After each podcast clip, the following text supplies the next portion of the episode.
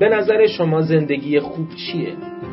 اگر چه چیزی داشته باشیم می‌تونیم بگیم زندگی خوبی داریم ارزشمندترین چیزی که در زندگی باید به دنبال اون باشیم چیه؟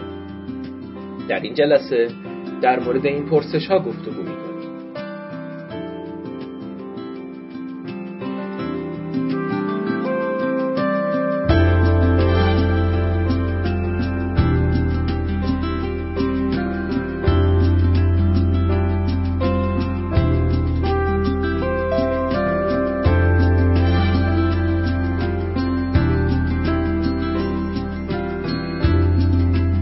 خدا. این هشتمین جلسه حلقه مطالعاتی فلسفه اخلاق با موضوع نظریه های اخلاقیه که در تاریخ 16 آذر ماه 1398 برگزار شده. در این دوره از حلقه مطالعاتی فلسفه اخلاق کتاب Living Ethics اثر شفر لاندو رو می‌خونیم. این کتاب مشتمل بر دو بخشه موضوع بخش نخست نظریه های اخلاقیه و در بخش دوم به مسائل اخلاق یا moral problems پرداخته شده. در این دور از حلقه مطالعاتی فلسفه اخلاق بر مبنای بخش اول کتاب با آقای دکتر محسن جوادی گفتگو می‌کنیم. لازمه اشاره کنم که بخش اول کتاب 11 فصل داره و در هر فصل در مورد یکی از نظریه های اخلاقی بحث شده. زندگی خوب که عنوان فصل چهارم کتاب Living Ethics هست موضوع گفتگوی این جلسه ماست.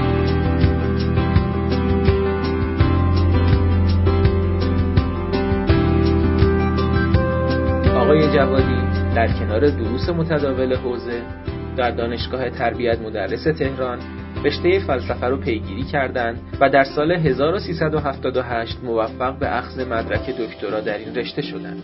برای اولین بار در ایران رشته فلسفه اخلاق در دانشگاه قم به همت ایشون تأسیس شد. از آثارشون میشه به کتابهای مسئله باید و هست و درآمدی بر خداشناسی فلسفی اشاره کرد. ایشون همکنون استاد فلسفه اخلاق در دانشگاه قم هستند.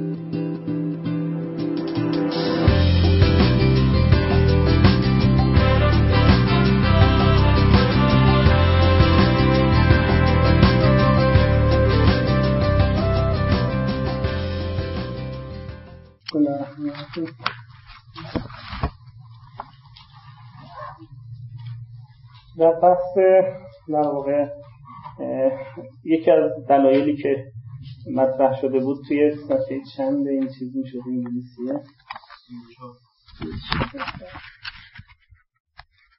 بله در ضد فقاله نیت اخلاقی یکی از آخرین دلایل آخرین دلیلش شادی تحت کرده بود که ما به اصطلاح دلایل عملی داریم که حقیقتش اینه که اون عمل برای ما یه جور اهمیت داره و این خودش یه جور دلیل درست می‌کنه برای ما که اون کار انجام بدیم.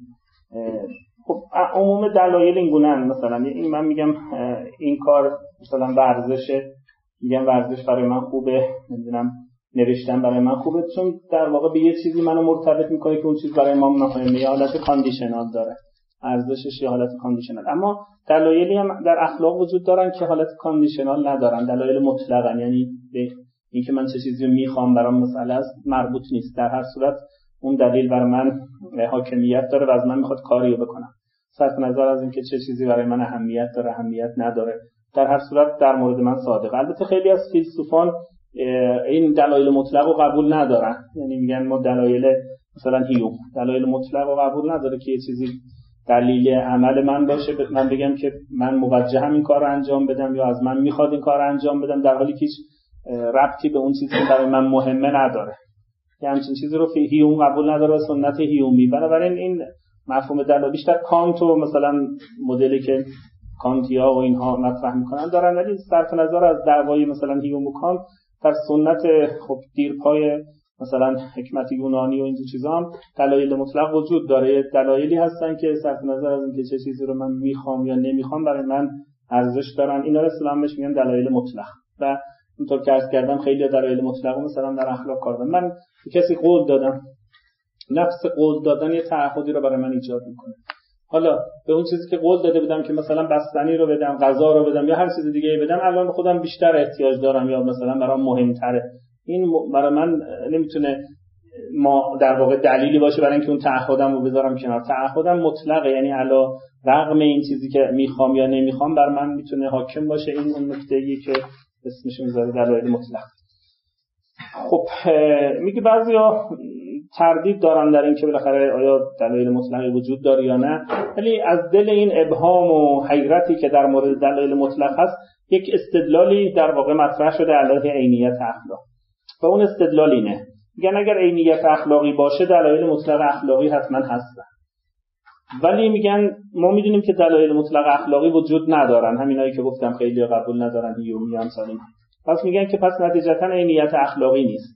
یعنی از راه نفی دلایل مطلق نفی ملازمش به خود نفی اون طرف می‌رسن. میگن اگر عینیت باشه دلایل مطلق اخلاقی است.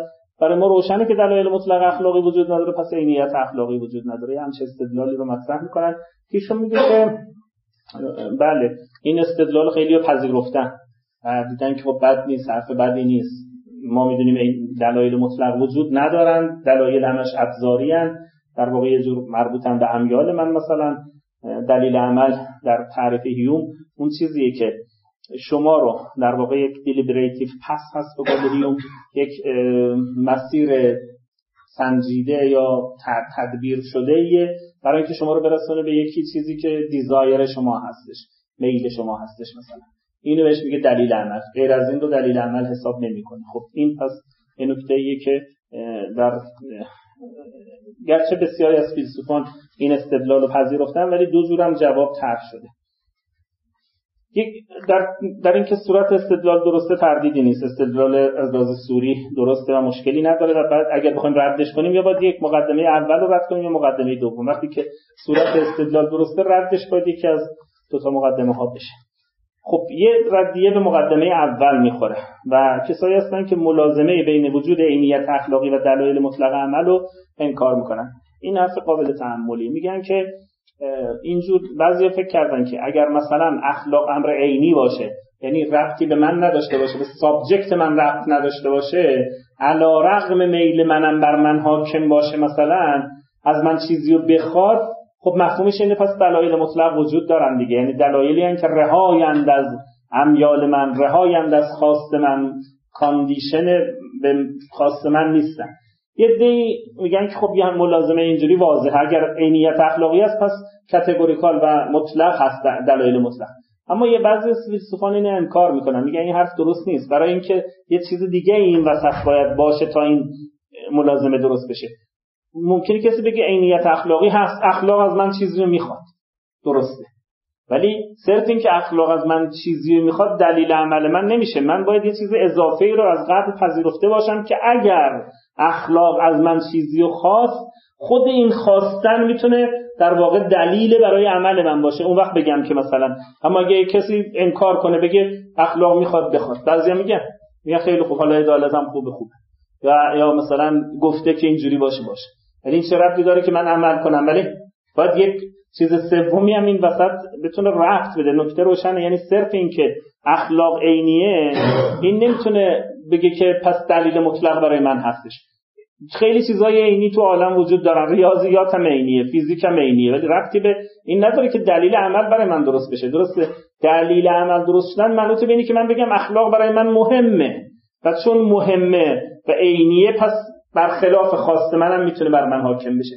اما اون این که من بگم اخلاق برای من مهمه اینجا الان نیستش. روشنه ولی پس مقدمه اول رو بعضی انکار کردن. دلیل انکارشون روشنه ولی دلیل انکارشون اینی که یک ردیه به مقدمه اول می‌خوره و ملازمه بین وجود عینیت اخلاقی و دلایل مطلق عمل رو انکار می‌کنه.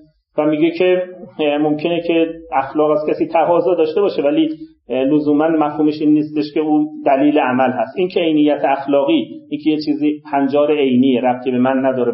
واقعا هنجار هست واقعا طلبیدنی هست. این این که اونا به من دلایل عمل بدن چیز دیگریه.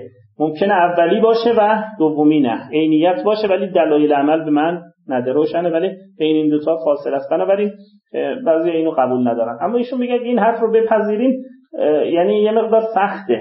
چون گویا مثلا یه نظریه جا افتاده ای ما تو ذهنمون هست که میگیم اخلاق برای همه دلیل عمل هست. اخلاق برای همه مهمه. باید اینو بذاریم کنار. یعنی اگر این حرف منتقد را ردیه بر ملازمه رو قبول کنیم. مفهومش اینه که اخلاق می‌تونه یه چیزی مثل ریاضی باشه در حالی که فرض تقریبا همه ما و یک ذهنیت جا افتاده اینه که اخلاق با ریاضی فرق داره. اخلاق برای ما مهمه برای ما دلیل عمل می‌تونه داشته باشه و بنابراین این می‌تونه یه مقداری فضا رو مثلا عوض کنه و میگه که این سختیش اینه که باید همچین مبنایی رو بذاریم کنار و گذاشتنش راحت. پس کسایی هستن ملازمه رو انکار می‌کنن ولی انکار ملازمه راحت نیست چون یک فرض تقریبا جا افتاده وجود داره که اخلاق اهمیت داره. اگر عینیه پس دلایل مطلق برای من می‌تونه درست کنه.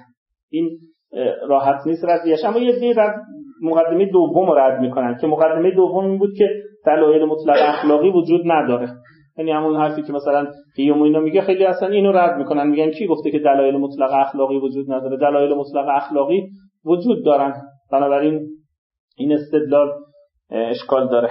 یعنی استدلال بر ضد عینیت اخلاقی با مشکل مواجه میشه. حالا مثال مثلا یکی دو تا مثال نقض میاره. یکی دو تا مثال بتونیم نقض بیاریم خب اون که به صورت کلی میگه دلایل مطلق اخلاقی وجود ندارن نقض میشه دیگه. یکی دو تاش باشه کفایت. معلوم میشه در فلسفه اخلاق معمولا اینجوریه که با یه مثال نقض مثلا جانسر بود که می‌خواست حرف هیوم رو که میگه که باید از اسب بر نمی باید از اسب بر نمیخزد و انکار کنه.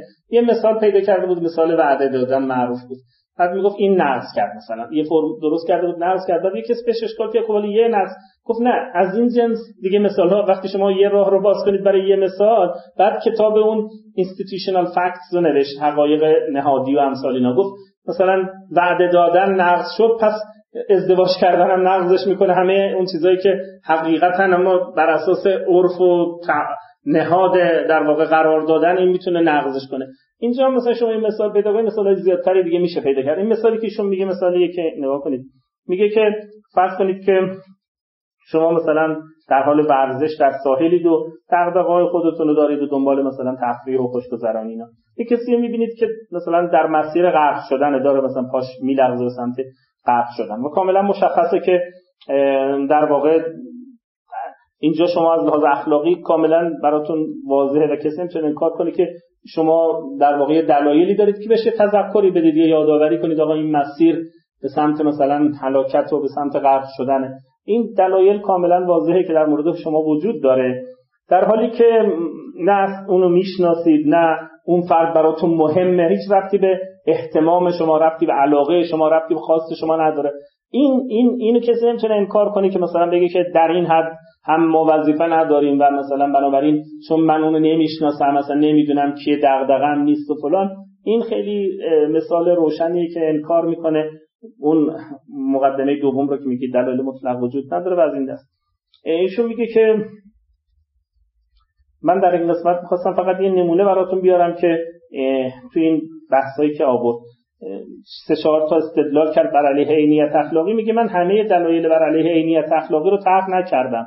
چون اینجا جاش نیست و فضاش نیست. من فقط خواستم سه چهار مورد مثال بیارم برای شما که بگم که داستان رد عینیت اخلاقی به این راحتی ها نیست. سه چهار نمونه رو دیدید استدلال از مثلا علم تست علمی و فلان این حرفا. معلوم شد که هر کدومشون یه انگلتایی روشون هست اشکالایی روشون هست و کار راحتی نیست. من فقط در این حد می‌خواستم به شما توضیح بدم که و اگه بخوایم مثلا همه دلایل عینیت اخلاقی رو که در فیلسوفان طرح شده میگه هزاران صفحه مطلب باید گفته بشه و اینا و اینجا جاش نیست. تا اینجا پس روشن شد که دلایلی که بر علیه عینیت اخلاقی می آورد هر کدومشون یه نقصی داشتن و خیلی مورد قبول نبودن. از اینجا یه توضیح کلی راجع به این فصل میده و این فصل تمام کنیم بعد بریم فصل جدید. ایشون میگه من خواستم نشون بدم که اگه کسی بخواد در کلیت اخلاق دچار شک و تردید بشه نه در مورد خاصی. من مورد خاص و کاری ندارم. یه کسی مثلا یه حرفی می‌زنه میگه مثلا نمی‌دونم ازدواج باید اینجوری باشه یا مثلا فلان قانون باید اینجوری باشه قانون اخلاقی. میگه من اینو کاری ندارم. یا سخت جنین باید باشه نباشه. این ممکنه بالاخره کسی تردید کنه و درش بحث داشته باشه من اینو کاری ندارم. اما یه کسی بخواد در کلیت اخلاق بگه که کلیت اخلاق مشکوکه و مورد در واقع نقده به همین دو سه مسلکی که گفتیم. مثلا بگه که ارور تئوری هست سازمانی همه اینا فیکشنن و همه اینا مثلا داستان ها و روایت ها یا مثلا بگی که همه اینا نسبی هن. هیچ صدق مطلقی وجود نداره و از اینجور چیزا. یا در نسبی گرایی یا در خودگرایی بگه که فقط بحث منفعت شخصیه که اونم از راه شخصی معلوم میشه مثلا و نه یک مسیر دیگری وجود نداره. میگه اینا کار راحتی نیست و این سخته و به این راحتی نمیشه در کلیت اخلاق تردید کرد و برمیگردیم به نظریه های اخلاقی. پس تا اینجا ایشون مطرح می‌کنه که می‌تونیم اینجوری نتیجه بگیریم. میگه بحث من این آخرین فصل آخرین قسمت صفحه 36 اینجاست. نتیجه گیری. میگه بحث من در این نبود که فلان دیدگاه یا حکم اخلاقی اشتباهی یا نه. مثلا بحث من این نبود. فلان مورد حکم اخلاقی اشتباهی. بحث در کلیت اخلاق. اگه خودگرایی درست باشه پس آنچه ما به همدیگر درباره احکام اخلاقی و خواسته های اخلاقی میگیم خطاست. یادتون, یادتون است که گفتم اینا رو به اسم سورس های تشکیک در اخلاق می‌گرفت خودگرایی و نمی‌دونم نسبی گرایی و از اینجا داره توضیح میده. چرا با خودگرایی در واقع شک میفته تو اخلاق؟ برای اینکه اخلاق چی بود؟ اخلاق این بود که من به شما می‌گفتم این کارو بکن شما به من می‌گفتید این کارو بکن من به شما مشورت می‌دادم شما به من راهنمایی اگه خودگرایی درسته همه اینا کشک. چه کسی بهتر از فرد خودش من فرد خودشو می‌دونه لذت خودشو می‌دونه ولی نه مشورتی. من خود من اگر خودگرا باشم به شما چه مشورتی می‌خوام بدم؟ اصلا دوچار تناقضم تو مشورت دادم من بگم شما دنبال منفعت خودتون باشید خلاف خودگرایی من میشه. دقت می‌کنید ولی من بگم شما دنبال منفعت خودتون باشید خلاف مبنای خودگرایی چون از من می‌خواد تو هر کاری منفعت کیو دنبال کنم ولی من اگه به شما بگم نه شما دنبال منفعت من باشید خب اینم یه جور مشکل داره. پس اگر خودگرایی درسته همه اون چه ما به همدیگه درباره احکام اخلاقی و خواسته های اخلاقی میگیم خطاست. مثلا کل این مقوله اخلاق گفتمان اخلاق به هم میریزه اگه خودگرایی درسته. بله؟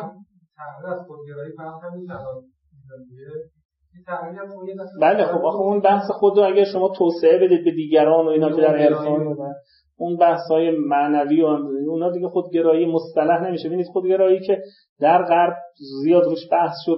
اینو یه جور مذهبی ها اومدن از اسم این بعضی وقت ببینید مثلا خیلی عجیبه این اتفاق میفته گاهی وقتا یک گرایش اینقدر سلطه پیدا می‌کنه یک کسی می‌خواد از یه مقوله دینی هم دفاع کنه مجبوره اونو ببره تو قامت اون. مثلا جان هگ در بحث دفاع از وجود خدا وقتی که مثلا خیلی حمله شد که گفتن اگر خدا هست باید ببینیمش. در واقع وریفیکیشن تئوری و اصل تحقیق پذیری. خب در یه جایی توی یه قسمتی پذیرفت. ولی اومد گفت تحقیق پذیری دو جوره. تحقیق پذیری این جهانی تحقیق پذیری آن جهانی. اسکاتولوژیکال وریفیکیشنیسم خب این مفهومش چیه؟ ولی گفت که مثلا خب مگه خود شما که میگید تحقیق پذیر همه اون چیزهایی که در علم هست science هست الان که تحقیق نمیشه. بعضیا در آینده مثلا کسی میگه 50 سال دیگه کسوف میشه.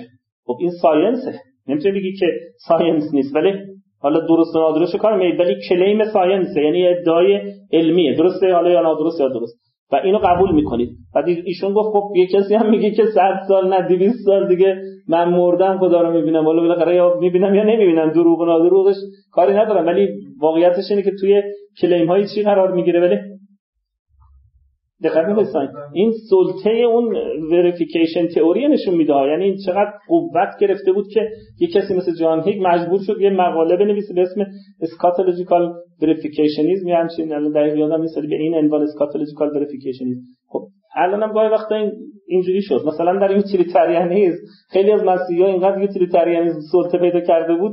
خیلی از مسیحا اومدن گفتن آقا دینم یوتیلیتاریانیسمه منفعت رو مثلا یه جور معنا کردن منفعت اخروی و یه کتاب قطوری از کریستیانیتی یعنی یوتیلیتاریانیسم تلاش هایی که مسیحیت چرا؟ باز چون که فضای اخلاق زیر سلطه چی قرار گرفته بود ولی یوتیلیتاریان بعضی هم خودگرایی هم یه داستانیه. حالا اینا هم نمی‌دونم کار خوبیه کار بدیه ولی بعضی هم می‌کنن. یعنی در واقع مثلا خودگرایی گفتن خب حالا نگیم خودگرایی بده. بیایم یه تفسیری از خودگرایی بکنیم که لای ارزا صاحبو که اونایی که خودگرایی آوردن که اینو که نمی‌گفتن که. این خودگرایی از دلش همه دیگرگرایی در میاد. مثلا میگن خود واقعی شما مرحوم تحریمی می‌گفت که خود واقعی شما ترک چی؟ لذت ترک لذت اگر بدانی دگر لذت ها لذت ندانی. مفاهیم اینجوری. یعنی در واقع یکم مفهوم رو متفاوتش می‌کنن از این. بنابراین اون مفهوم از خودگروی که اگه بگیرید بله اون شاید فضیلت و نمی‌دونم دیگری خود من و بخشی از من هست خودگرایی اون نیستش. این یه مقدار متفاوت. خب پس میگه که در واقع اگر خودگرایی درست اخلاق صرفا یه چیزی در شبیه طلب شخصی و منفعت شخصی و نصف گفتمان اخلاق کلا دچار مشکل میشه.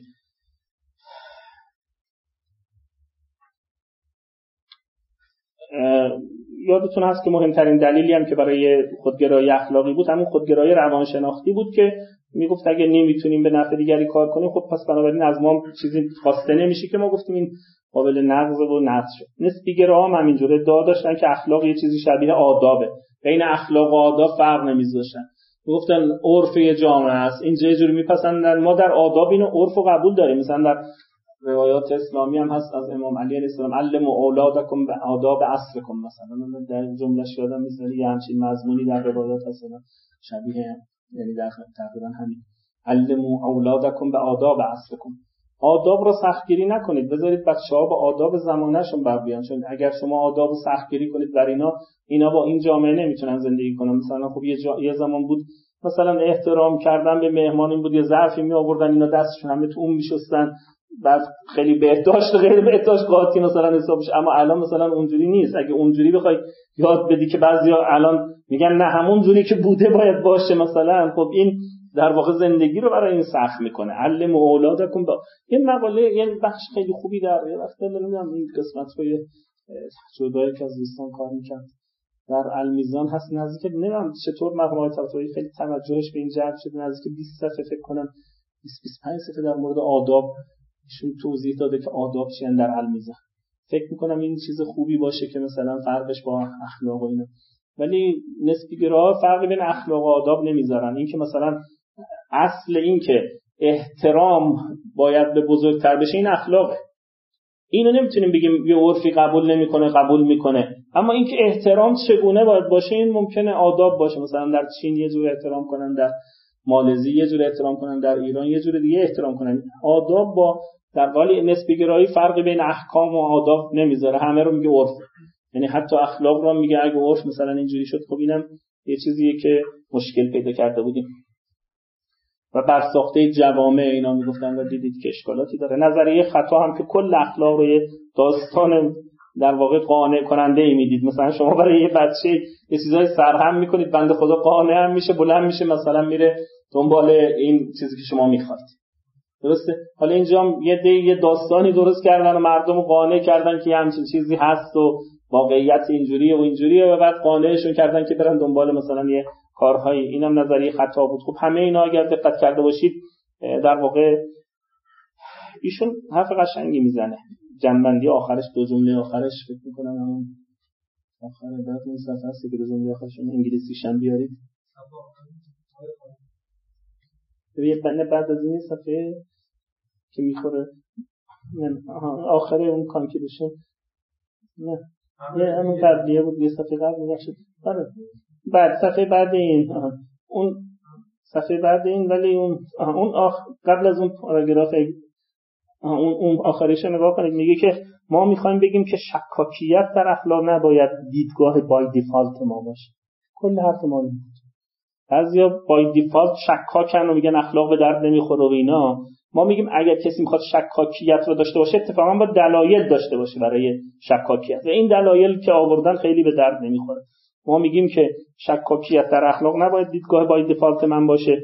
باید برای این نظر دلایل قانع کننده آورد و هنوز معلوم نیست که چنین دلایلی وجود داره یا نه. این دو سه تا دلیلی هم که مطرح کرده بودن رو ما نفی کردیم.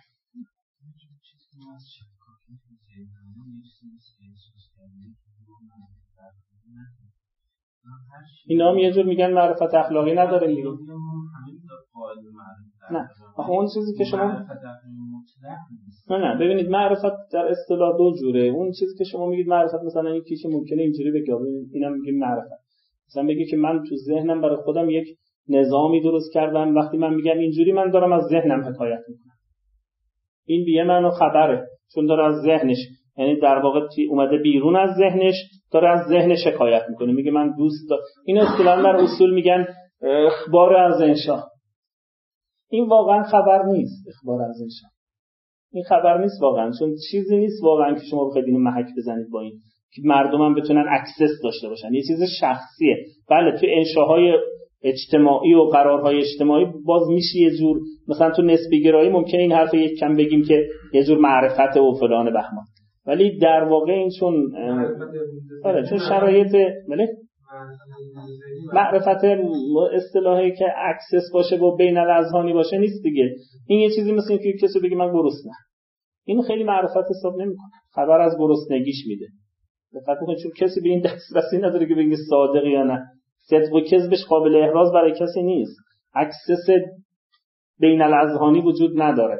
اینو اصطلاح میگم یه معنای خاصی از من. این اگه بخواید توضیحش این کتاب مورال ویژن هست که آقای میانداری هم ترجمه کردم. یه ترجمه دیگه هم آقای فتحعلی خانی یه فصل اون توضیح معنای صدق که اینا چرا صدق نیستن؟ یعنی هی معنای صدق عوض می‌کنه میگه صدق اول این دوم این اون فصل خوبی داره در توضیح معنای صدق.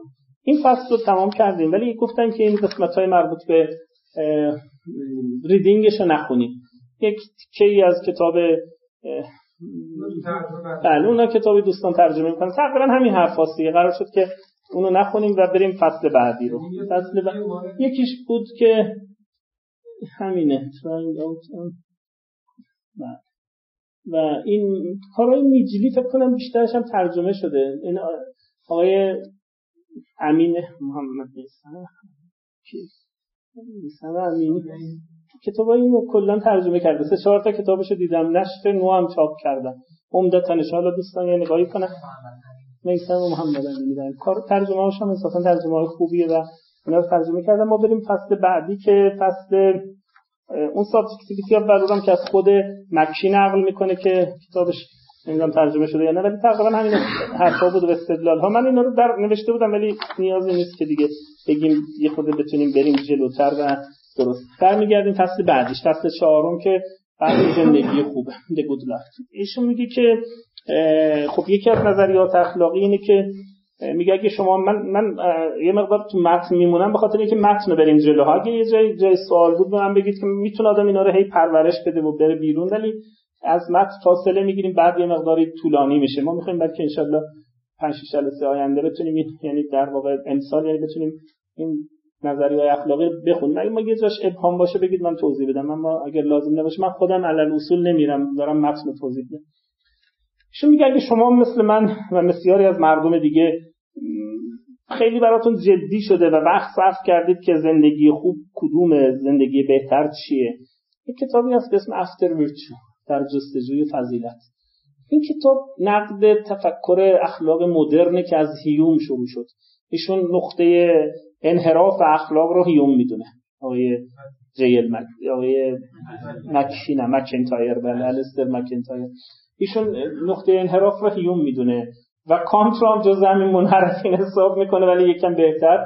و دوران جدید رو در واقع تحت تاثیر هیوم و همین تجربه گراها پوزیتیویست ها و اینجور چیزا احساسگراها و نظریه اخلاقی که در اومد از ریشه در subjectivism داره و ریشه رو در هیوم میده یه نکته خیلی جالبی در اخلاق میگه. میگه فارسی شده بله؟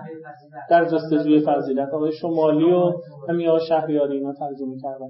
از یه حرف خوبی داره تو یکی دو تا فصلش میپرورونه. اصل حرفش اینه. میگه اگر کسی واقعا این احساس بهش دست نده که من الان یه زندگی دارم و یه زندگی دیگری برای من متصوره که قابل سنجش و مقایسه است با این زندگی.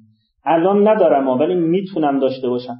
یه زندگی دیگه مثلا زندگی الف معنی زندگی دیگه اون چیزی که الان هست الفه توی همین زندگی هستن اما یه زندگی بی هم برای من قابل تصوره که اتفاقا قابل مقایسه هم هست. یعنی کامن شریبل میگن چی میگن؟ قابل مقایسه است که بتونن بگن که اون بهتره یا این بهتره اگه این درک رو نداشته باشه نمی‌تونه اخلاق رو درک کنه. نظام حرف درستی هم. هست یعنی حرف مهمی هم هست. اگه کسی واقعا این درک شاید مثلا حیوانات این درک رو ندارن. یعنی نمی‌تونن تصور کنن یه زیست دیگری براشون و بعد بخوان مقایسه کنن بگن که این زیست بهتره یا اون زیست بهتره. یعنی امکان مقایسه شده داشته باشن. ایشون میگه اگر یک کسی این درک رو نداشته باشه درک درستی از اخلاق نداره و, به همین دلیل میگه که خطر در واقع انحراف اخلاق از وقتی شده که هیوم یکی از اینا رو زد. هیوم این رو زد که شما بتونید بگید که من یه زیست دیگری دارم که این زیست قابل مقایسه است از لحاظ اخلاقی می‌تونم بگم بهتره می‌تونم بگم بدتره. اینو زد. چون گفت که اون زیست بهتر کاملا مرتبط با همین زیست فعلی شماست همین امیال شماست مثلا. و یکی دیگه هم یه زلش زد این داستانا رو توضیح میده. پس اصل نکته کیشون میگه میگه اگه شما مثل من براتون جدی بوده اینو در واقع جورایی تو همون حرف میگه. میگه اگه برای شما جدی بوده که درک می‌کردید که یک درک دارید فکر می‌کنید که یه زندگی بهتری هم ممکنه براتون باشه که بهتر از این باشه زندگی خوبی باشه. نسبت به این این میشه در واقع مسئله اخلاق. مسئله اخلاق شما باش درگیر. سوال الاخلاق به قول آقای که کتاب نوشته؟ تا عبدالرحمن. کتاب قشنگی هم سوال الاخلاق مسئله اخلاق براتون هست. یعنی در واقع درگیر شدید با اخلاق. اگه این شدید خب ممکنه که در واقع اون وقت اینجوری بهش برسید. ممکن بگید که نه خب کارهای قبلی من اتفاقا خوب بوده. مقایسه کردید دیدی نه؟ مثلا. بگید به هم کارهایی که باید می‌کردم و کردم مثلا. زندگی خوبی دارم ممکن. و ممکن هم است بگید نه. این قسمتش خوب نبوده یا مثلا کلا خوب نبوده. بنابراین کل مسئله اخلاق همینه. به قول فارابی خیلی عمیق فلسفه یونان رو می‌فهمید. آدم واقعا تعجب می‌کنه که نمی‌دونم خودش یونانی بلد بوده یا از یه زبانهای سوریانی و چیزها استفاده می‌کرده. واقعا عمیق میفهمیده. یه جایی تقریبا فهمیده که دو تا مسئله اصلی تو اخلاق. اسم دو تا کتابش به اون گذاشته. یکی گذاشته تحصیل و سعادت. تحصیل یعنی تعریف. یعنی تعریف سعادت. یعنی اون زندگی خوب چیه؟ اول. بعد گفته تنبیه علی سبیل السعادت. راهش چیه؟ این دو تا پرسش اصلی اخلاقه. اون چیه؟ سعادت چیه که ارسطو میگه این به contemplation مربوط میشه. یعنی این نظریه این باید روش فکر کرد. sophia هست. حکمت درست شد. اما اون دومی deliberation ه این حسابگریه. این بعد فارابی چقدر چند لغتهاش انتخاب می‌کنه. برای contemplation نظر رو انتخاب کرده که الان واقعا بهترین ترجمه است. نظر که انگلیسیش study ترجمه می‌کنن contemplation نظر بعد برای deliberation که اون باید پیدا کنید تروی رویه. تروی کردن یعنی تروی رویه. یعنی پیدا کردن راه و مثلا سبیل. اینو گذاشته میگه ما یه فضیلتی داریم به اسم نظر که نشون میده خوب فهمیدیم مقصد رو و یه فضیلتی داریم به اسم تروی. یعنی اون پیدا کردن اون راه و مثلا مقصد اینا رو از هم جدا می‌کنه. و این به نظرم خیلی deliberation و contemplation رو با هم جدا می‌کنه. خب الان نگاه کنید. چی؟ ناظر آرمانی یکی از ملاک بحثای تربیتیه که ارسطو داره. یعنی میگه که مثلا من چون خودم نمی‌تونم اون مقصد رو خوب بفهمم یا راه رو نمی‌تونم بفهمم مثل پزشک مثلا یا مثل یه متخصص برم ازش سوال کنم. اما اگه خودم فیلسوفم و دارم می‌فهمم فرض که ما الان داریم خودمون می‌خوایم بفهمیم بحث کنیم اما یه کسی از خودش نمی‌فهمه خب اونو پس بنابراین نکته اصلی اینه که ایشون میگه که ممکنه از پیش متوجه بشم که همین کارا رو انجام می‌دادم ممکنه بگم نه کار بدی می‌کردم و یا اینکه بگم یه بینابین بودن بعضی کارام خوب بوده اصلاح می‌تونم بکنم. پس این درک اصلی اخلاقه. خب اما برای اینکه بدونیم زندگی ما چطور بهتر میشه اول باید بدونیم زندگی زندگی خوب چیه. دقت می‌کنید یعنی contemplation مقدمه بر deliberation این خیلی نکته مهمیه ارسطو میگه بعضیا deliberation دارن ولی contemplation ندارن.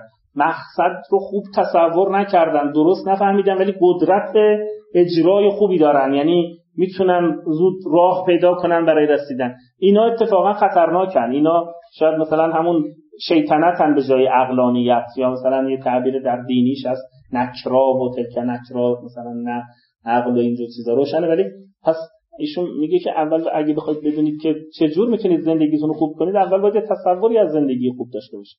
این اون چیزیه که اینجا مطرح می‌کنه. یعنی ما یه معیار نیاز داریم که به ما بگی که زندگی ما کی خوب میشه و کی خوب هست. اول باید اونو درکش کنید. یک مسئله اینه که یه ده گفتن که یعنی در واقع ما با اون معیار می‌تونیم با خودمون اندازه بگیریم. اصطلاحا مثلا بگیم چون لغت های مختلفی برای اون معیار میارن گاهی میگن اصل یونانیش eudaimonia بوده ارسطو تعبیر eudaimonia. بعضی میگن well-being بعضی میگن welfare بعضی میگن human flourishing بعضی نمی‌دونم happiness هر کدومش یه اشکالی داره. الان happiness عموما کنار گذاشتن چون happiness یکم بار subjective یش زیاد بود. بیشتر مفهوم مثلا شادمانی و لذت و اینا بود. در حالی که eudaimonia ی ارسطو خوب زیستنه نه شاد بودنه. البته ممکنه شاد بودن توش باشه ولی شاد بودن مفهومش نیست. روشنه. ولی بنابراین مثلا توی ترجمه های قدیمی Nicomachean Ethics همیشه بوده happiness اما کمبریج و آکسفورد که edit جدیدی زدن همهشون happiness رو گذاشتن کنار. و یا well-being آوردن. راس editor مجموعه که آثار ارسطو رو چیز کرده well-being آوردن. اروین human flourishing آورده مثلا. هر کدوم یکی لغت دیگه ای را آوردن و نه happiness رو. روشن دلیلش هم اینه که اون مفهوم subjective ش بیشتره happiness البته توی عربی خوشبختانه لغت سعادت رو گذاشتن جای eudaimonia مترجمای اولیه ما مثلا چی بود؟ ابو اسحاق حنین و نمی‌دونم. اینها که آوردن فارابی و دیگه البته فارابی هم باز دقیق تره فارابی سعادت رو به کار نمی‌بره. فارابی تحقق الذات رو به کار می‌بره. یعنی realization of the self. بعد دیدم توی ترجمه جدید realization of the self هم جای eudaimonia میارن. فارابی تحقق الذات به کار می‌بره. و این باز یکی از مهارت هاشه یعنی حتی از flourishing و نمی‌دونم شکوفایی و اینجور چیزا استفاده نمی‌کنه لغتی کم روشن شد ولی اصل یونانیش eudaimonia س عربیش عموما سعادت آوردن. سعادت باز خوب. البته باز یکم مفهوم سعادت باز یکم مفهوم شانس و اینا توش هست. یعنی خوشبختی بخت توش هست. نیکبختی مثلا. ولی اون چیزی که فارابی میگه عمیق‌تره و دقیق‌تره. ولی سعادت مشکلش کمتر از happiness ه چون happiness اگه ما ترجمه کنیم الان چی ترجمه می‌کنیم؟ happiness میگیم مثلا شادمانی و happy نمی‌دونم کریسمس و فلان. ولی یه مفهوم subjective خوش باشی مثلا. درسته؟ اینو نداره. این روشنه. پس بنابراین میگه که ولی الان ما معیاری می‌خوایم که به ما بگه چقدر ولفیر هستیم چقدر ول بینگ داریم یا دیمونیا داریم. اونو به ما روشن کنه. اون معیار رو باید به دست بیاره. اون همون زندگی خوب خب چی؟ چون چون کاملا با ارسطو مفهومش یکسان میشه. چون یودیمونیا یعنی خوب زیستن. خوب رو یودیمونیا به ذات مربوط در یونان به ذات مربوط می‌دونستن. مثلا چاقوی خوب یعنی چاقویی که ذاتش که اون تیز بریدن رو داشته باشه. بنابراین به ذات چاقوی خوب چاقویی که ذاتش بیشتر محقق شده. ذاتیتش بیشتر نه عرضیتش. مثلا چاقو ممکنه کنارهاش یه خط و نشان زدن عتیقه درست کردن طلا زدن اینا جز ذاتش نیست. اینا هرچی هم باشه چاقوی خوب نمیشه. مثلا میشه عتیقه خوب. اما چاقوی خوب به کدوم بیشتر تحقق کدوم چیزه؟ ولی ذاتیتش نه عرضیتش الان رو هر کدوم از یه مقاله نوشتن. الان من یه مقاله دیدم که میگه بهترین ترجمه برای eudaimonia همین realization of self realization یا realization of self یعنی همون چیزی که فارابی میگه. و به نظرم بد ترجمه نیست. روشنه ولی مفهومش روشن شد. یعنی در واقع مثلا انسان هم اگه انسان خوبی می‌خواد باشه عوارضش مثلا بدنش خوب باشه خیلی به درد نمی‌خوره پولش خوب باشه خیلی به درد نمی‌خوره. مثلا یعنی یودیمونیا نیست. یودیمونیاش خوب بودنش به اینه که ذاتش که ناطقیت و فکر و اندیشه و عمل و اراده و اینجور چیزا هست. مثلا باشه. این به اون جهت میگه خوبه. خب. رو در دوران. آخه اینو نمی‌دونه که فارابی اینا در این چیزای اگزیستانسیالیست ها اینا جدید میگن. اینا از اینا اینا در واقع اون چیزی که یونانی ها ذات می‌دونستن که نمی‌دونن که اینا رو اینا قبول نمی‌کنن نه بگه خب اصل ذات رو درش مشکل داره. این یکی بود می‌گفت این چی بود؟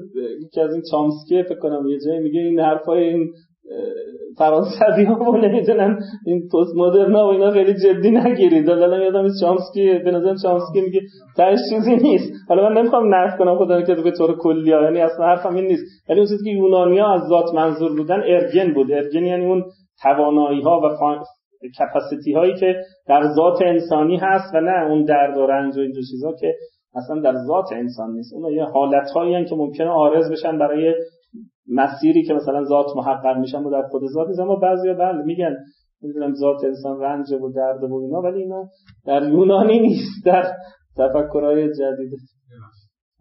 در بحث یا زندگی خوب تمایزی که یه مورال سایکولوژیست می‌ذاره اون خط تمایز دقیقا چیه با بله. بله. الان توضیح میشه توضیح یکم توضیح میده. مثلا نفی نمی‌کنه لذت رو. اتفاقا میگه لذت هست در زندگی خوب. اما چه لذتی هست؟ میگه لذتی که از خوبی به دست میاد. یعنی لذت در تعبیر عرستویی حالا الان یکم توضیح میده. لذت در تعبیر عرستویی خودش اصل نیست خودش فرعه. اما مثلا در هدونیزم که الان اتفاقا امروز همین بحث لذت گراییه چون زندگی خوب یکی از پاسخاش لذت دیگران توضیح میدن. این اتفاقا میگه اصل لذت الان روشن میشه جواب شما یعنی کامل لذت. خود ارسطو تو اول Nicomachean Ethics سه تا سه تا الگو رو سه تا جواب رو به این سوال میده که معیار اون زندگی خوب چیه و عیارش چیه و اون زندگی خوب چیه. سه تا جواب رو میده. یکی اینکه لذت همین هدونیسم و اینا مطرح می‌کنن. البته اپیکور می‌دونید که بعد از ارسطوه ولی وقتی لذت گرایی میگن معمولا اسم اپیکور میارن. در حالی که لذت گرایی قبل از اپیکور بوده و ارسطو وقتی ارجاع میده به اسم یک کس دیگه ارجاع میده. به اپیکور ارجاع نمیده چون اپیکور بعد از ارسطو اومده. ولی اسمش یادم نیست ساندرونس یا همچه اسمی. به کس دیگه ای ارجاع میده. ولی اصل ایده بوده لذت گرایی بوده. بنابراین مفهوم لذت گرایی وجود داشت خب برگردیم. ببینید خب ممکنه خیلی جوابهای مختلفی بدن و خیلی چیزا می‌تونه خوب زیستن ما رو مثلا درست کنه. ممکنه شکلات نمی‌دونم به قولشون واکسن کفشای خوب پول همه اینا می‌تونن یه جور زندگی رو بهتر کنن. کسی هم نمی‌تونه تردید کنه که اینا می‌تونن زندگی بهتر کنن. کی هست که بگه که کسی که مثلا شکلات می‌خوره بدونی که با چیزای دیگه مقایسه کنیم مثلا قدرت خرید پول داره خب بهتر زندگیش تا کسی که ممکنه اینا رو نداشته باشه. اینو که نمیشه. ولی ایشون میگه که اینجا تعبیر تقسیم خوبی می‌کنه. میگه اینا در واقع راه رو برای زندگی خوب مهیا می‌کنن و اونو ممکن می‌سازن. و حتی گاهی وقتا هم اجتناب ناپذیرن. مثلا خود ارسطو معتقد یه مقدار از پول یه مقدار از مثلا ثروت اجتناب ناپذیره برای حیات خوب. یعنی در هر معنایی از حیات خوب بگیرید حتی معنوی یه مقدار از سلامتی یه مقدار از نمی‌دونم ثروت اینا اجتناب ناپذیرن. بنابراین همون حرف اصلیش اینه که اینا خیر ذاتی نیستن. اینا خیرات ابزاری هن. یعنی در واقع خیرات وسیله ای. خیرات مقدماتی هن مثلا. یعنی خیریتشون به خاطر خودشون نیست. به قول میگه ما زندگی نمی کنیم تا پول جمع کنیم. ما پول میاریم تا زندگی کنیم. ارسطو میگه. پول به دست میاریم تا زندگی کنیم. پول برای زندگی نه زندگی. گرچه شاید خیلی ها الان برعکس ولی خب هر واقعیتش اینه. پس در واقع اینا instrumental goods نه. تعبیر instrumental goods در مقابل intrinsical یا intrinsic goods مثلا.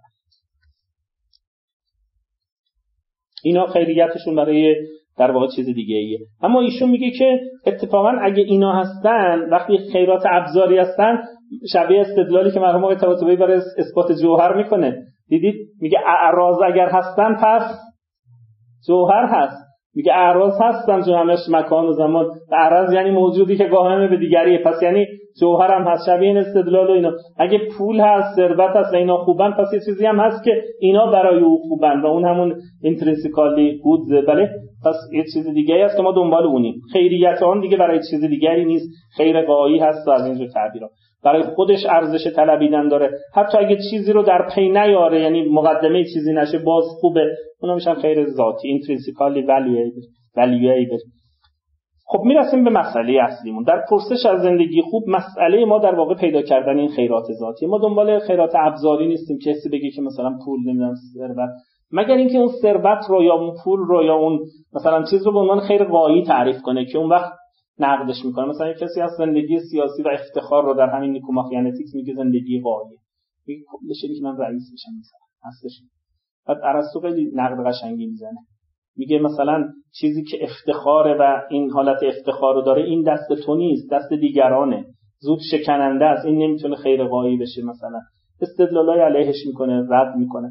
اما اما اونایی که در واقع اصل مسئلهشون هست مثلا اینه که چه چیزی خیر قاییه این سوال ماست جواب ها رو یکی یکی. دو سه تا جواب رو تو این فصل بررسی می‌کنه. جواب اولینه. یک جواب هدونیزم لذت گرایی هدی گفتن هدونیزم. لغت هدون هدو ظاهرا هدون یونانیش نمی‌دونم دقیقا همینجوری تلفظ میشه یا نه.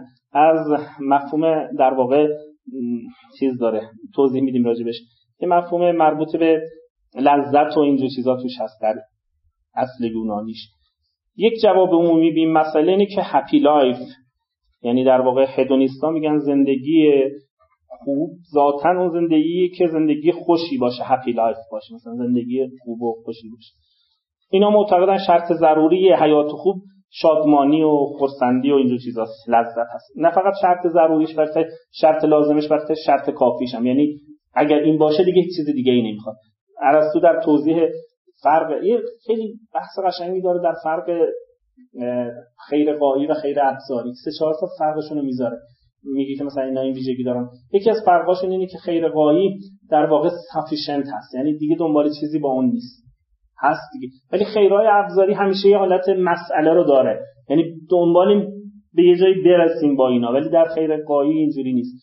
ایشون میگه happy life اینه. وقتی شما دنبال هر چیزی ممکنه برای happy life باشید. اما دیگه happy life رو داشتید دوباره نمی‌پرسید که ثم ماذا مثلا بعد می‌خواین چیکار کنید این اون مسئله غایی بودنش. یه جواب اینه. hedonist ا این جوابو دادن. میگن هر چه زندگی شما شادتر پر لذتتر بهتر. این جواب هدونیست است. و هر چه رنج و درد و اینا بیشتر بدبختی بیشتر. یعنی بد زندگی بد زندگی خوب برعکس و زندگی بد. این اصطلاحا بهش میگن هدونیزم هدون به معنای لذت در یونانی. پس یعنی زندگی خوب یعنی داشتن لذت و خالی از رنج بودن. این مفهوم هدونیزم این دیدگاه میگه جذابیت هایی داره. سه چهار تا از نقطه های جاذبهش رو مطرح می‌کنه بعد اشکالاتش اولین جذابیتش اینه که تنوع و تکثری رو در یه چارچوب برای زندگی خوب قبول می‌کنه و خیلی فیکس نمی‌کنه. برای اینکه مسیرهای لذت بردن و دسترسی افراد به لذت متفاوته. بنابراین الگوهای زیست خوب ممکنه عوض بشه. یکی مثلا تو فلسفه خوندن میگیم زندگیش خوبه مثلا. کمن اینجوری ولی هستن یکی ممکنه مثلا توی نمی‌دونم تمر جمع کردن یکی تو هر کسی یعنی یه نوع تنوع و تکثری رو در زندگی خوب میپذیره و بدون اینکه با اون اصل مبناش اختلاف داشته باشه. اصل مبناش اینه که لذت زندگی رو خوب می‌کنه ولی چون مسیرهای لذت بردن و مثلا التزاز در افراد فرق می‌کنن زندگی های خوبشون ممکنه متنوع باشه و هر کدوم یه جور باشن ولی همشون زندگی خوبی داشته باشه یکی از جذابیتاش اینه. یعنی فیکس نمی‌کنه راه رایه راه منحصری رو مثلا نمیبنده که بگه که همه باید تو این خط کش بیان. از یه جهت یه خط کش داره ولی خط کشش خودش چیز داره. یعنی تکثر رو قبول می‌کنه. روشنه ولی این پس یه نکته اول جذابیت. جذابیت دومش اینه که یک توضیح محتوایی به زندگی خوب میده. یعنی در واقع سابستانشیال تئوری سابستانس سابستانشیال مثلا ببینید بعضی تئوری تو اخلاق هستن فقط فرمالن. مثلا کانت متهمی که تئوریش فرماله. ازش می‌پرسیم مثلا تو اخلاق چیکار کنه میگه اون چیزی که قابلیت تعمیم داره. خب چیزی به دست آدم نمیده فرمول میده. یعنی در واقع یک فرمولی رو به شبیه منطقه مثلا.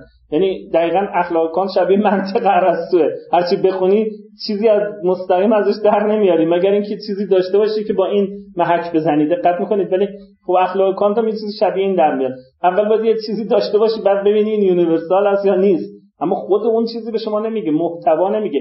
یکی از نقدای مثلا شیلر و دیگران که بر کانت می‌کنن یا حتی هگل و اینه دیگه. مثلا میگن این چیز خیلی محتوایی نداره یه چیز کلی و سوریه. ولی اینجا نه اینجا واقعا سابستانشیال یعنی چیز محتوایی به شما میده. میگه این دنبال لذت باشید و نمی‌خواد یه چیز سوری به شما بده که عبارت است از لذات شخصی. آنچه زندگی رو خوب می‌کنه یه امر تصمیم شخصی. فرد خودش تصمیم می‌گیره می‌خواد این مسیر رو بره دلش از این خوشه و لذت داره. در نتیجه هر کدوم از ما می‌تونیم در واقع ورودی زیادی سهم زیادی در اون چیزی که زندگی ما رو خوب می‌کنه داشته باشیم. سابستنس محتوا بدیم به از ناحیه خودمون به زندگی خوب. این روشنه ایشون همینجا میگه البته به یه معنا می‌تونیم بگیم هدونیزم حرف نهایی رو درباره زندگی خوب نمی‌زنه. چرا؟ هم درسته که به ما میگه مسیر ولی در واقع به یه معنا حرف نهایی رو درباره زندگی خوب نمی‌زنه. چرا؟ به خاطر اینکه در واقع اگر این درست هدونیسم درست باشه پس لذته که زندگی ما رو بهتر می‌کنه. چه بخواهیم و چه نخواهیم. موضوع این گونه است. مطلب نگاه کنید.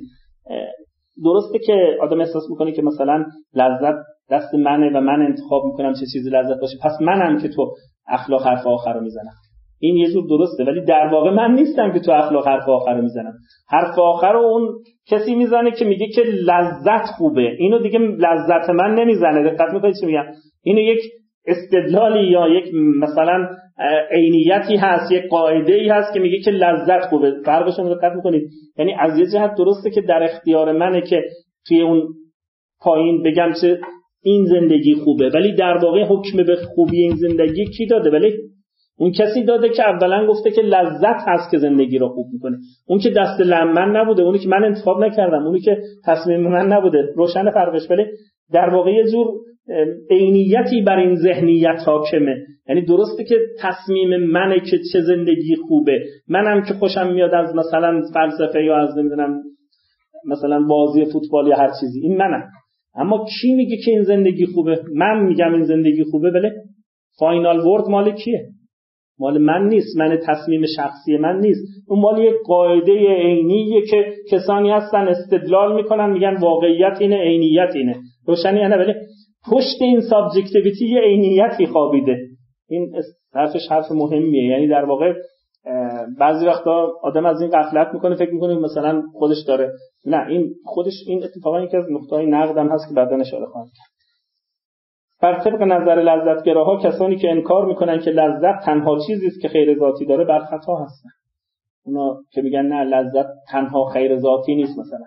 اینا هدونیستا میگن اینا اشتباه می‌کنن. و مهم نیست که چقدر در این صداقت داشته باشن. ممکنه های آدمای صادقی واقعا بعضی صادقانه انکار نمی‌کنن. چون خودشون دنبال اینا. نمیگن مثلا آقا پول چیه؟ هر صحبت می‌کنن لذت چیه؟ از اعوذ بالله نمی‌دونم نستغفر الله ولی عملا همین کارو می‌کنن.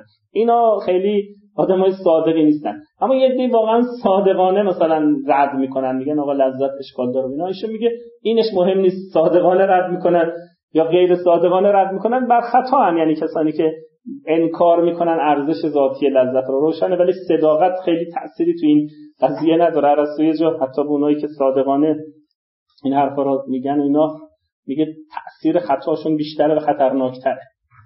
کسی که مثلا صادقانه و میاد بدونی که مثلا خودش بازی کنه اونایی که بازی می‌کنن خب یه جایی معلوم میشه. مردم هم می‌فهمن که اینا خودشون مثلا بازی می‌کنن. خیلی حرفشون جدی نمی‌گیرن. اما حرف کسانی که صادقانه مثلا لذت رو انکار می‌کنن ممکنه خیلی جذاب باشه برای یه عده بگن که ببین از لذت اجتناب می‌کنن خودشون هم دنبالشون نیستن و از اینجور چیزا.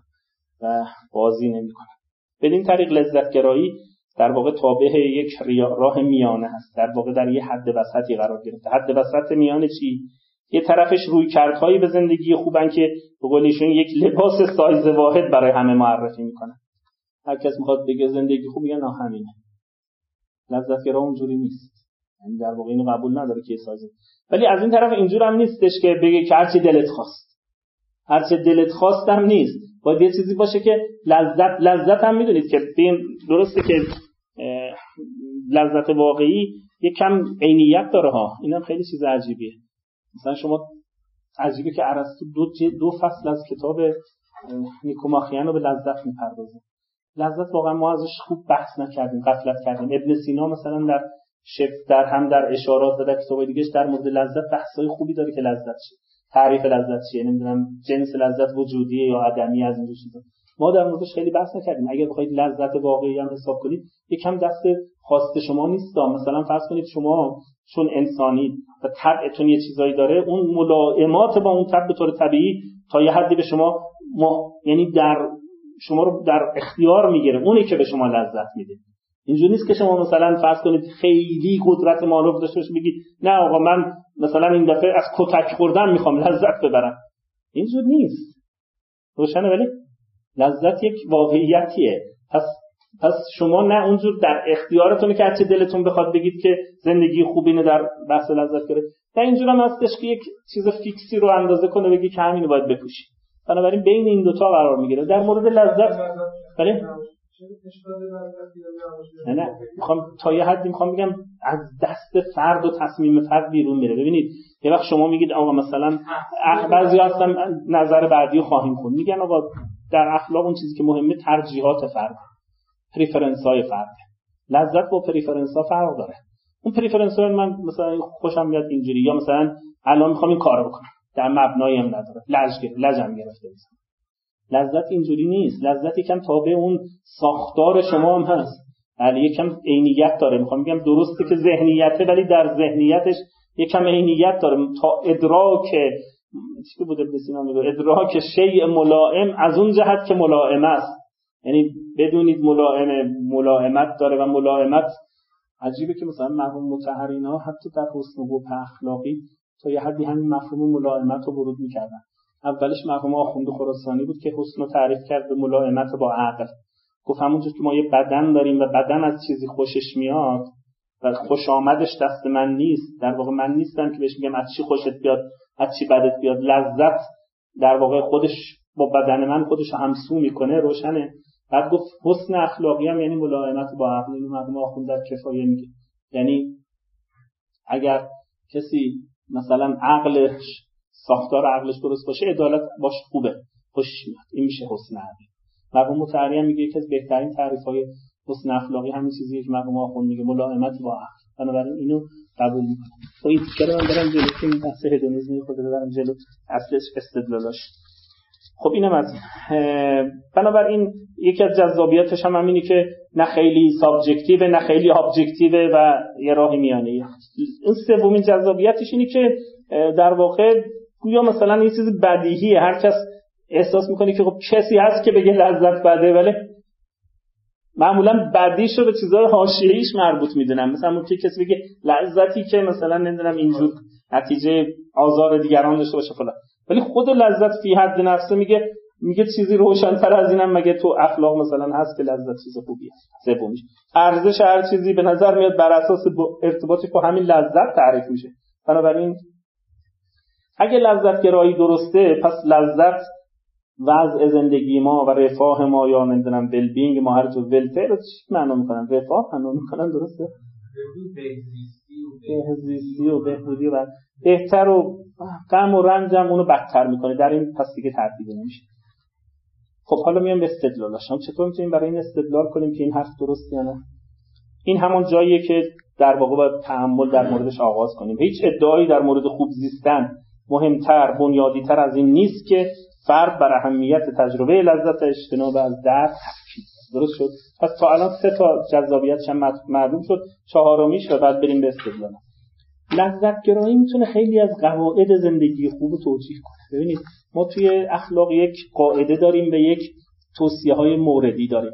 مثلا می‌دونید اکت یوتیلیتریانیسم داریم رول یوتیلیتریانیسم یه وقت شما دنبال پیدا کردن یک قواعدی هستید یه وقت دنبال پیدا کردن یک مثلا دستورالعمل جزئی. اکت یوتیلیتریان گفتن ما در اخلاق قاعده کلی نمی‌تونیم بدیم. باید هر جا ببینیم چه منفعتی آیت میشه مثلا بیشتر اونو دنبال کنیم. اما رولا می‌گفتن که نه اینجوری که نمیشه زندگی کرد. مثلا بس باید کارو ول کنید دائم حساب کنید چرت که بندازی اصلا نمیشه کار کرد. باید رول پیدا کنیم قاعده پیدا کنیم. ایشون میگه با لذت گرایی منافاتی با قاعده گرایی نداره. یعنی آدم ابتداا فکر می‌کنه لذت گرایی یعنی قاعده نه. هر خود لذت مثلا. میگه نه آدم قابل قبولی که ما یه قواعدی رو مطرح کنیم. مثلا چی بگیم؟ بگیم که هم البته می‌تونه موارد استثناء هم توضیح بده. یعنی هم قاعده رو توضیح میده هم استثناء رو توضیح می‌تونه بده. چطور می‌تونیم بگیم که فرض کنید برای همه ما مثلا مریضیایی که ناتوان می‌کنه آدم و دیگه قدرت تواناییشو می‌گیره. بله. رنجه. چرا چون انسان. انسان ذاتش با این مثلا ناملائمه فرض کنید. یا فرض کنید نگرانی های مستمر فریب بردگی نمی‌دونم تغییر ناگهانی انگلیسی چه خیلی خوب متوجه شدم unwanted attention یعنی چه چیزی؟ Unwanted attention درست تغییر ناگهانی؟ ولی حالا منظورش نمی‌دونم unwanted attention چیه.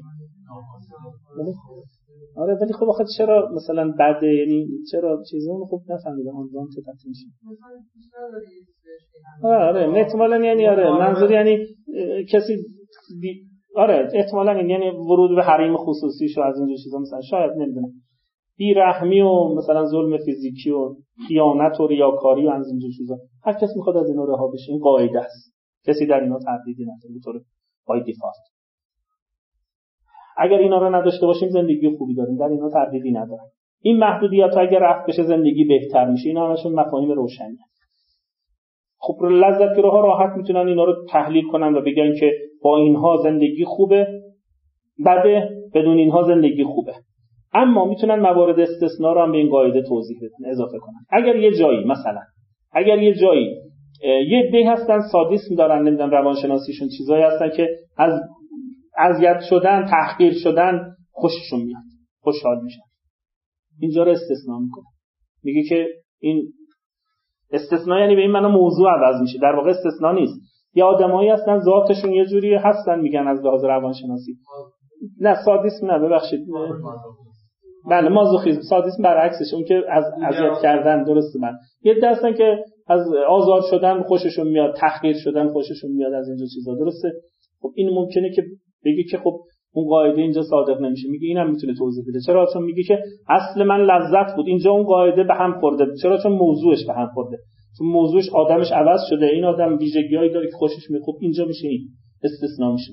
هم می‌تونه استثنا رو توضیح بده هم قاعده رو توضیح بده. روشن بنابراین اینکه ادعی از تحقیر یا فریب خوردن خوشحال میشن حالا اگه اینا ما باشن برای اونا ما باید این موارد رو در جهت مثبت ترازو قرار بدیم. بگیم اتفاقا هرچی وزن تحقیر شدن زیادتر یه چیزی مرحوم آقای متحری از چیز نرم می‌کرد از ابراهیم ادهم. میگفتش که گفته بود بهترین حالت زندگی من وقتی بود که یه کسی به روی من توف انداخت. مثلا من جواب ندادم مثلا. بعد محمود خیلی از این حرف عجیب میشه. نه تعجب می‌کنه میگه این چجور بهترین زندگیه که یکی کسی منو تحقیر کنه مثلا. حالا اون البته شاید به لحاظ عرفانی و اینجور چیزا مبنایی مثلا برای خودش داشت. اینا میگه این عوض می‌کنه قضیه پس قواعد آهنینی در کار نیست. اون قواعد برای اکثریت جامعه است. با دیفالت اینا گاهی وقت استثنا میشن. مسئله اصلی در خوب بودن لذت بردنه. برخی این لذت ها رو در این کارهای عجیب و غریب می‌بینن. بنابراین توجیه میشه استثناش لذت گرایی هر دو راه را میپذیره و مهم نیست که از کجا لذت را پیدا می‌کنه. این مسئله اساسیه جای تعجب نیست که اتفاقا همینجا منتقدان برای نقد لذت گرایی وارد میشن. همین جایی که میگی که مهم نیست لذت از کجا میاد این نقطه اول شروع نقده. من یه چند دقیقه این نقد بخونم یه 5 6 دقیقه وقت پس تمام شد از آن شد از آن نشد. یه 5 دقیقه من بخونم که بخورده برم جلو بعد دیگه برای خب از همینجا یه استدلال درست میشه. استدلال اول همون پایین. میگن که بعضی وقتا ما کارهای در واقع لذت رو از کارهای خطرناک و وحشتناک و اینجور چیزا پیدا می‌کنیم. از همین سادیسم از اینجور چیزا. خب اینا اگر شما میگید لذت مهم نیست از کجا میاد؟ خب پس خود لذت خوبه. خب پس اینکه با این چیزهایی که ما می‌شناسیم از اخلاق جور در نمیاد. استدلال درست کردن. میگن اگر لذت گرایی درسته است لذت های ناشی از کارهای بد. به همان اندازه لذت های ناشی از کارهای خوب ارزش داره. چون لذت خوبه درسته؟ فرق نمی‌کنه از کجا پیدا میشه. چون خودش گفت دیگه گفت مهم نیست که سورسش چیه مهم اینه که لذت روشنه. و بعد میگه ولی برابری این دو لذت درست نیست. ما نمی‌تونیم قبول کنیم لذتی که از مثلا کشتن یک کسی به دست میاد با لذتی که فرض کنید از کمک کردن این یکی باشه. این قبول نداریم. پس مشکل توی چیه؟ لذت گرایی درست نیست. چون لذت گرایی می‌گفت اینا در... اینا یکی هم درست شد؟ استدلال روشنه. ولی این استدلال معروفی که علیه لذت گرایی می‌کنن. همه جا ببینید استدلال اول علیه لذت گرایی نمیگن این معناش اینه که لذت از هر جا میاد هر جا یعنی از کشتن قتل از هر جا میاد و این خیلی بده و از اینجور چیزا. ایشون این استدلال رو قبول نمی‌کنه. یعنی این استدلال رو درست می‌دونه و ببخشید این استدلال رو بر علیه اونا رد می‌کنه و در واقع هدونیزم رو دفاع می‌کنه اینجا الان. جوابش چیه؟ جوابش اینه. ایشون میگه به نظر من این استدلال موفق نیست فیل کرده. به خاطر اینکه یه خلقی کارش هست که آدمی رو راحت توش می‌کشه یعنی یه باطلاقی توش هست که می‌کشه. خوب نگاه کنید. حرفش قابل تحمله. من توضیح حرفش میدم دیگه خودتون تحمل کنید. به نظرم نکته خیلی دقیق رو متوجه شده. میگه وقتی شما میگید لذت های ناشی از یه منبع با لذت های ناشی از منبع دیگری در اون سهمی که در زندگی خوب دارن برابرن منظورتون از یعنی اشکال می‌گیرید. میگید اگر لذت گرایی درست باشه اینا برابر میشن. لذت هایی که از قتل میان با لذت هایی که از کمک میان برابر میشن. منظورتون چه برابریه؟ برابری اخلاقیه. یعنی میگید لازم میشه که اینا بگیم اخلاقا وزنشون یکیه. در زندگی خوب. یعنی سهم یکسانی از لحاظ اخلاقی دارن. هر دو ارزش اخلاقی یکسانی در زندگی خوب دارن. زندگی رو خوب می‌کنن. منظورتون اینه؟ خب ایشون میگه که اگه منظورتون اینه این که ظاهرا هم همینه چون شما بعد که تو مقدمه دوم میگید ولی ما می‌دونیم که وزن اخلاقیشون یکی نیست. اون که با کشتن خیلی بعد اون که با مثلا کمک کردن اینجوری میگید خب معلومه بس بحثتون تو اخلاقه. شما می‌خواید بگید که اگر هدونیزم درسته لازم است که لذتی که از کشتن میاد با لذتی که از کمک کردن میاد اخلاقا یکی باشن. و این خیلی عجیبه پس اینو قبول نمی‌کنیم. ایشون میگه اتفاقا این حرف قابل تحملیه. و حرف hedonist ا ممکن اینجا درست باشه. خب نگاه کنید. برای اینکه شما اول یه background ی دارید. میگید این اخلاقا بده این اخلاقا خوبه. این background ی که hedonist ا ندارن که. شما اول یه خطکشی برداشتید. میگید مثلا کشتن بده. نمی‌دونم مهربانی خوبه. این معناش اینه که پس شما hedonist نیستید. معناش اینه که شما اخلاق رو از جای دیگه ای آوردید. هدونیستا همون اول قبول ندارن اینو. شما اینجا مصادره کنید. بیاد بگی پس اینجوری بعد بر علیه هدونیسم این که نقض این که رد استدلال نمیشه این مبنا رو دارید عوض می‌کنید. اگر این مب... اگر هدونیسم باشه هدونیسم چه به شما میگه؟ هدونیسم میگه اتفاقا لذتی هم که از کشتن میاد خوبه. میگیم لذتی که از کشتن میاد خوبه. میگه اتفاقا من الان به شما میگم چرا خوبه. میگم شما فرض کنید یه آدمای شروری هستن شرورن. یک یک به اصطلاح یعنی شرارت و اینجور چیزا دارن. درسته؟ یعنی آدمای بدی هم بد جنایت می‌کنن و فلان. خوش هم هست یه وقتی من به یکی از اینا ما یه بیمارستان با یکی از اینا گرفتار شدیم. یعنی یک کسی اومده بود منم اونجا جراحی بودم بعد یکی از اینا با چاقو نزده بود یکی دیگه چیز کرده بود. بعد من بهش داشتم توضیح می‌دادم گفتم این خیلی بد گذاشته خب آقا اینا رو همون برای خودت اتفاقا خیلی خوبم هست و تجربه خوبی هم هست.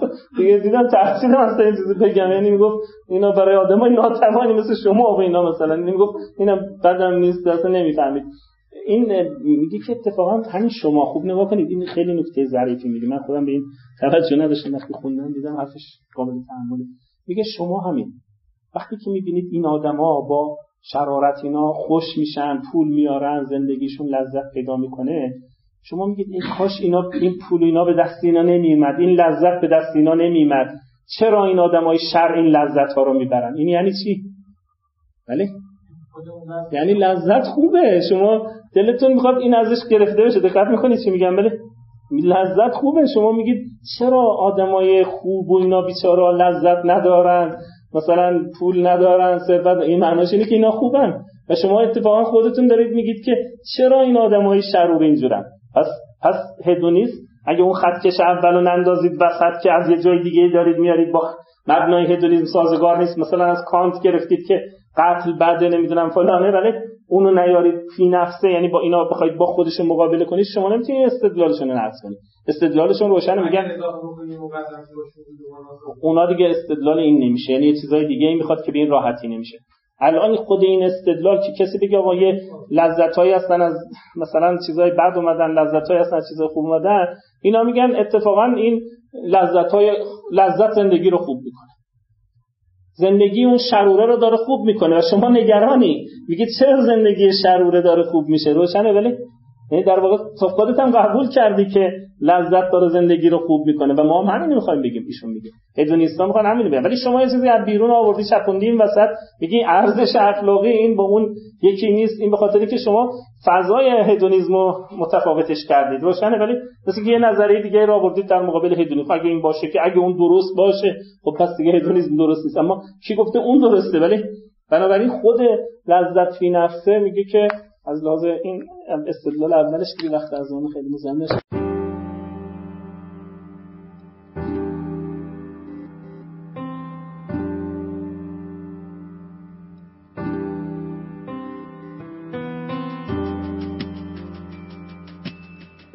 چیزی که شنیدید گزارشی شنیداری از یکی از برنامه های خانه اخلاق پژوهان جوان بود. مجموعه ما یک مجموعه غیر انتفاعی و مردم نهاده که از سال 94 تا کنون تلاش می‌کنه مباحث اخلاق رو در فضای نظری و عملی که تا حدودی کمرنگ شده هم تا اندازه احیا کنه و هم در قدم های بعدی رشد و اعتلا بده.